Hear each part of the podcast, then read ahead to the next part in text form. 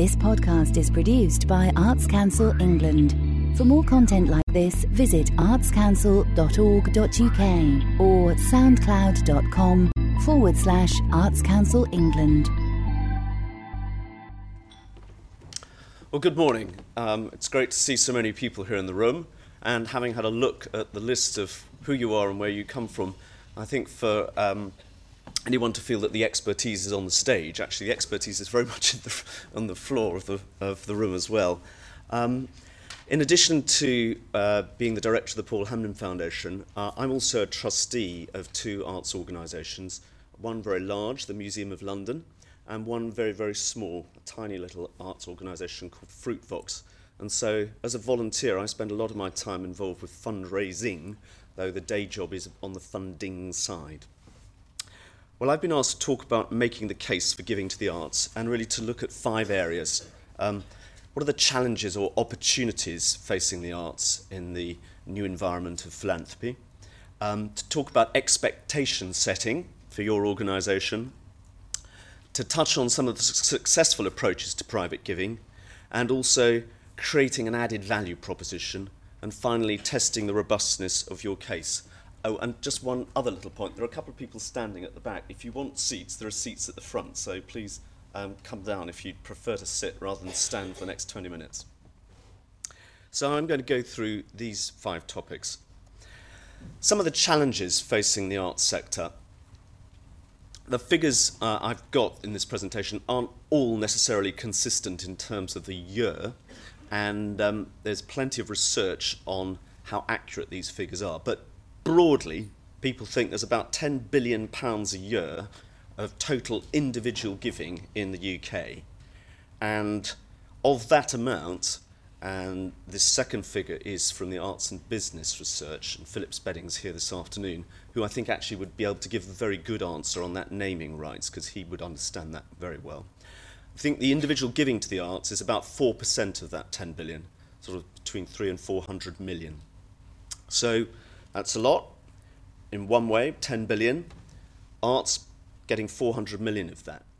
But overall giving trends are static, and I'm going to come on to a graph on that. Well, in fact, I can probably do that right now. That was my giving pie. Sorry, there's a bit of a delay on this.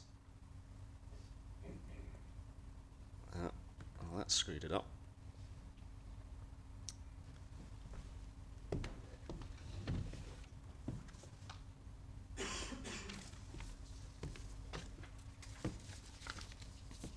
So overall giving trends are static, and there it is. so the lower line shows donations as a percentage of expenditure. Uh, the vertical axis is a quarter percent. So as a percentage of total expenditure, running from the 1970s right through to pretty recently, the low blue line shows the percentage of expenditure and it's raising from about 0.25 of a percent up towards about 0.5 of a percent. The top line shows the donations as a percentage of expenditure amongst givers, so amongst people who give. And it's risen from about 1 towards 2, tailed off in the 90s, and has been rising a little since. So it is fairly static at present giving trends. And there are com- competition from other charity sectors. And there's the giving pie. This is what gets the money. And you can see the arts and culture, dark blue towards the right. You know, it's getting about the same as chest and heart as one subsector of giving towards medical causes. And uh, as we all know, animals are very popular here. So there's a bright blue uh, piece of pie which is pretty, pretty chunky. And amongst subsectors, the arts really only command about 1% of donors. So that's where we're starting from. And I have to say, I think the final challenge is, you know, is low economic confidence around at present. Um, this is a difficult time. So, what are the opportunities coming from that? Sorry, there'll be a time delay on the um, click onto the next slide. Think there are some great opportunities in philanthropy generally, and some specifically for the arts. I think um, there are opportunities around older donors and women donors. Those are both important areas where there's potential for growth. There's also, as in all aspects of our lives, changes in technology and philanthropy, particularly, I think, the use of social media. I want to draw a distinction between technology and crowd, sort of crowdsource funding, because I think some aspects of technology will be good for all arts organisations which are fundraising, but crowdsourcing probably isn't necessarily the right technique for organisations who already know their audiences. I mean, if you're already in touch with people, then Facebook may be a great way of deepening your relationship with them. But if you've got that access to your audience, you know bits of information about them, then putting yourself up on a crowdsourced platform run by somebody else may not be uh, the way to go for you because you need to retain that relationship. But if you're first time out fundraising, you think you've got an exciting idea, you may be able to put yourself on a crowdsourced fundraising platform and attract donations. I'm sorry that this slide hasn't clicked through. Um, donor networks, donor advisory services. There's an industry, uh, a business. It's been there, but it's certainly growing. There are more intermediaries around. So I think it's moving into a more prominent role, philanthropy. The growth of localism. I mean, the Secretary of State for Culture's ideas around philanthropy um, and actually, that's, they spill much more widely than, than the areas of responsibility of DCMS. Uh, I think he's the Secretary of State for Philanthropy as well as the Secretary of State for Culture. They chime these uh, ideas around with the increasing um, understanding that the current government wishes to promote localism in all aspects of public policy. So I think there's going to be a much more sense of we in our community, we're taking responsibility we need to engage with the institutions that build our community. And I think arts organisations could find that serves the development of their philanthropic income very well. There's increasing amounts of information. Until about three or four years ago, there was no proper research centre around uh, philanthropy. And then there are two now. So the quality of information that's available about philanthropy is improving. And I made at the end of my suggestion um, a couple of references for further reading. And then it is the context of the national policy that we heard about from Veronica, and there are some tax changes, though there's still more that could be done on that.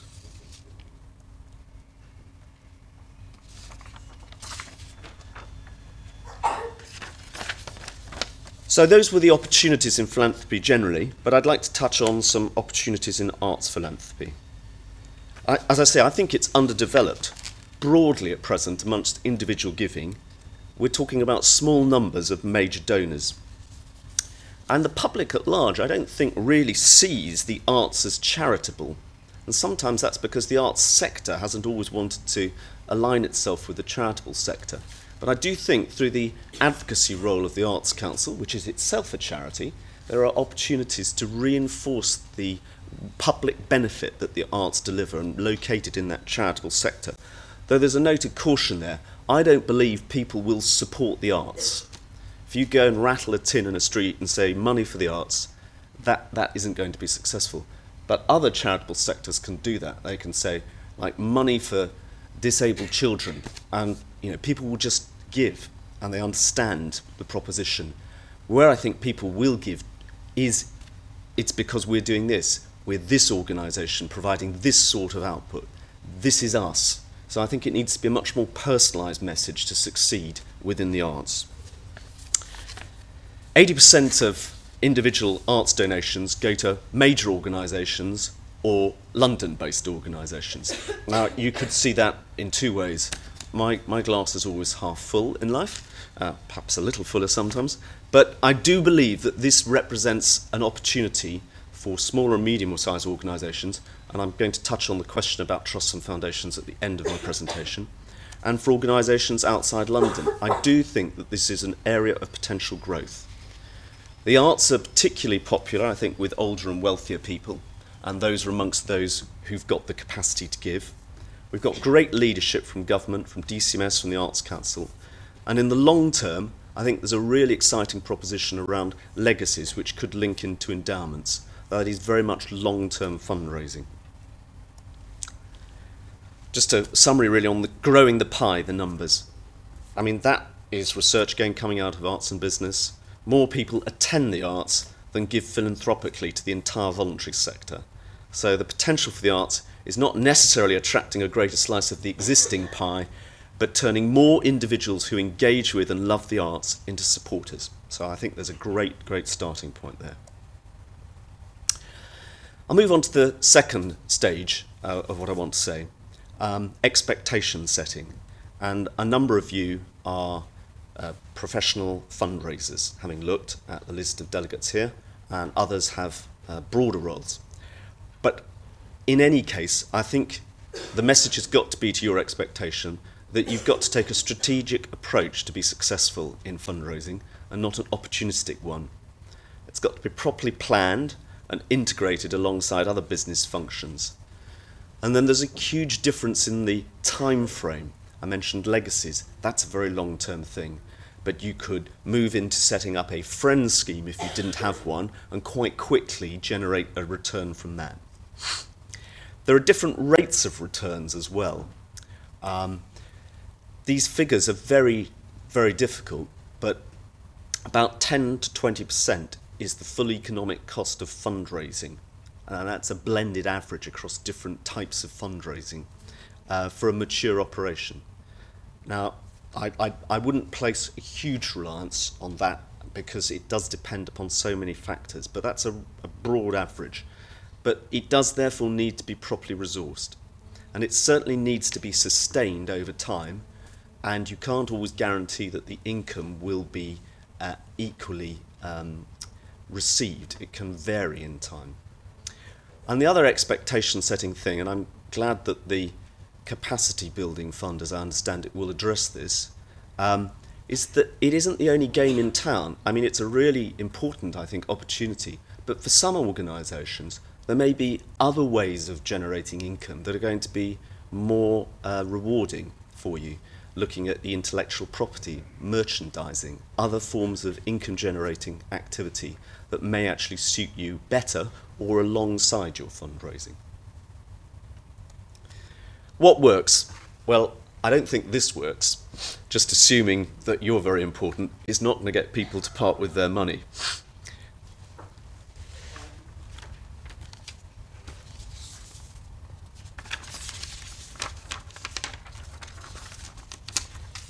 Sorry, it should click through. Oh, hop over twice now. Yep. Well, it's really about getting engaged donors do more. Have you ways for people to be genuinely involved? So, examples would be building on their relationship as an audience member. What about sort of special talks, the opportunity to have a presentation about your future program, the sense that they actually have an involvement with your organisation.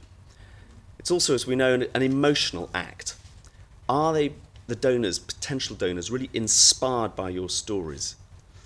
And people back talent and aspiration. This is where I think the arts have got such a fantastic opportunity around fundraising, of which there is, of course, already a lot. But can you really personalise the case? And that means, and come on to this in a little while, you've really got to have people around you uh, who are absolutely passionate about fundraising and I know plenty of people who are passionate, great artistic leaders. They're not actually passionate about fundraising. And I think that's something that within your organisation, it may take time to try and change that culture. And people give in different ways. So if you're looking across the range of what you do, there may be different types of product, different ways of engaging in your organisation that you need to make available. I've talked about the passion, but I don't want to lose sight of the, the social case too. And, and this is a quote from Phyllida Shaw, who'll be known, I think, to many in the room. I mean, this, I think, is also at the heart of what the arts are doing. And so, for some givers, it will be about their personal love for the art form. For others, they will also be motivated by what the arts are doing within communities, how they affect people more broadly. Um, but I think this is where you will need to understand the motivations of the individuals whom you're approaching. But it certainly isn't only about the individual's love for the art, for the person, for the project. It is also about, for some, what the arts do more widely. Testing your robustness. I think I've touched on this briefly, but you've really got to be clear and confident and passionate and have a narrative about what you're doing that is very compelling. The organisational buy in, and really to establish that culture of asking. I thought it was put very well at the start.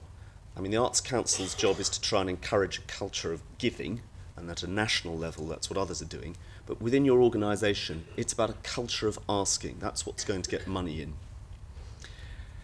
Needs to be sufficient investment in this. I mean, you've got to look at the costs of what you're going to do and make sure you can robust, uh, resource this. And it's fantastic that the Catalyst scheme is here to help. The trustee and artistic leaders of organisations need to be involved. I actually believe strongly as donors. I think if you're asking other people for money, you've got to be a donor yourself, giving according to your means.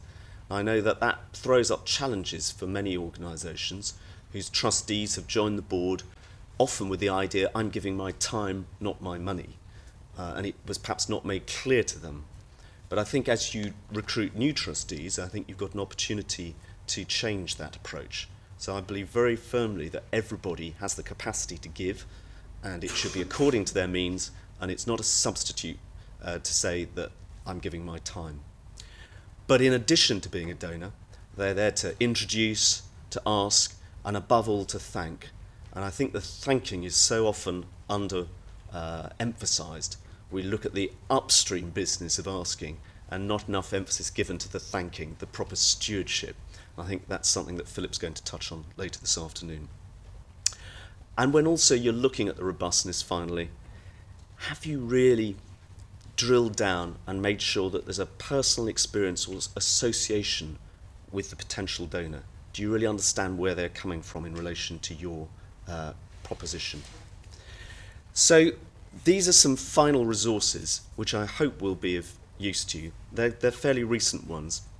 There's a really good research program uh, run by DCMS in partnership with the Arts Council, Sports Council, and others, um, which is bang up to date looking at what the um, patterns of giving are and analysing uh, giving, particularly across these different uh, sectors. Philanthropy UK, you may already read it. Um, the spring issue uh, this year was devoted to philanthropy and the arts. It's a great resource, about 40 pages long, full of information, case studies, perspectives. It came out, uh, and many of the contributors uh, are commenting on uh, the Secretary of State's 10 point plan, but it goes beyond that. Um, Mission Models Money is an initiative uh, that you may have encountered before. Their report, Capital Matters, takes a broad view about the capital needs in the arts, and I think it's a useful resource for thinking quite broadly about the funding of your organisation. And finally, the best book I've ever read about um, giving and in the cultural sector is quite simply Cultural Giving by Theresa Lloyd, who's a consultant uh, and a, a, really great national authority. And this was the pulling together of a, a, a lifetime of experience around the subject of cultural giving. I was asked if I would address the question about trusts and foundations um, and whether there was a pattern of them not supporting smaller organisations. It's very difficult, actually, for any one foundation to comment about broadly what others are doing Trusts and foundations are like people, actually. They have their own different personalities. You can put them into sort of groups. Um, for the purposes of this audience, um, there's clearly a difference between trusts like the Henry Moore Foundation, which you mentioned, uh, which really only support the cultural sector, and organisations like my own, the Paul Hamlyn Foundation, which supports equally education, very disadvantaged young people, and we also work overseas in India. So we have much more um, opportunity to move resources between different sectors if we want. Whether organisations like mine or foundations like the Henry Moore, which concentrate on the arts, are moving to large organisations, I haven't come across that. That may be true of the Henry Moore, but my sense is that trusts and foundations uh, look at the quality of the proposition, and what they're looking at is normally the impact on the people and communities. They're not necessarily thinking about it's a large organisation or a small organisation. We're there to create public benefit for individuals and communities.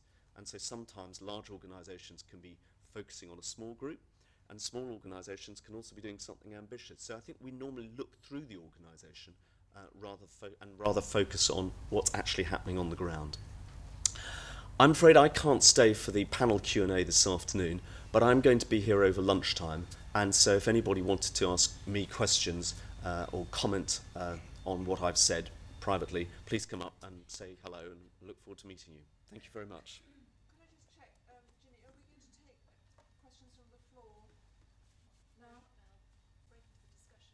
Break into discussion yep. activity, right. Okay, we're breaking into discussion activity.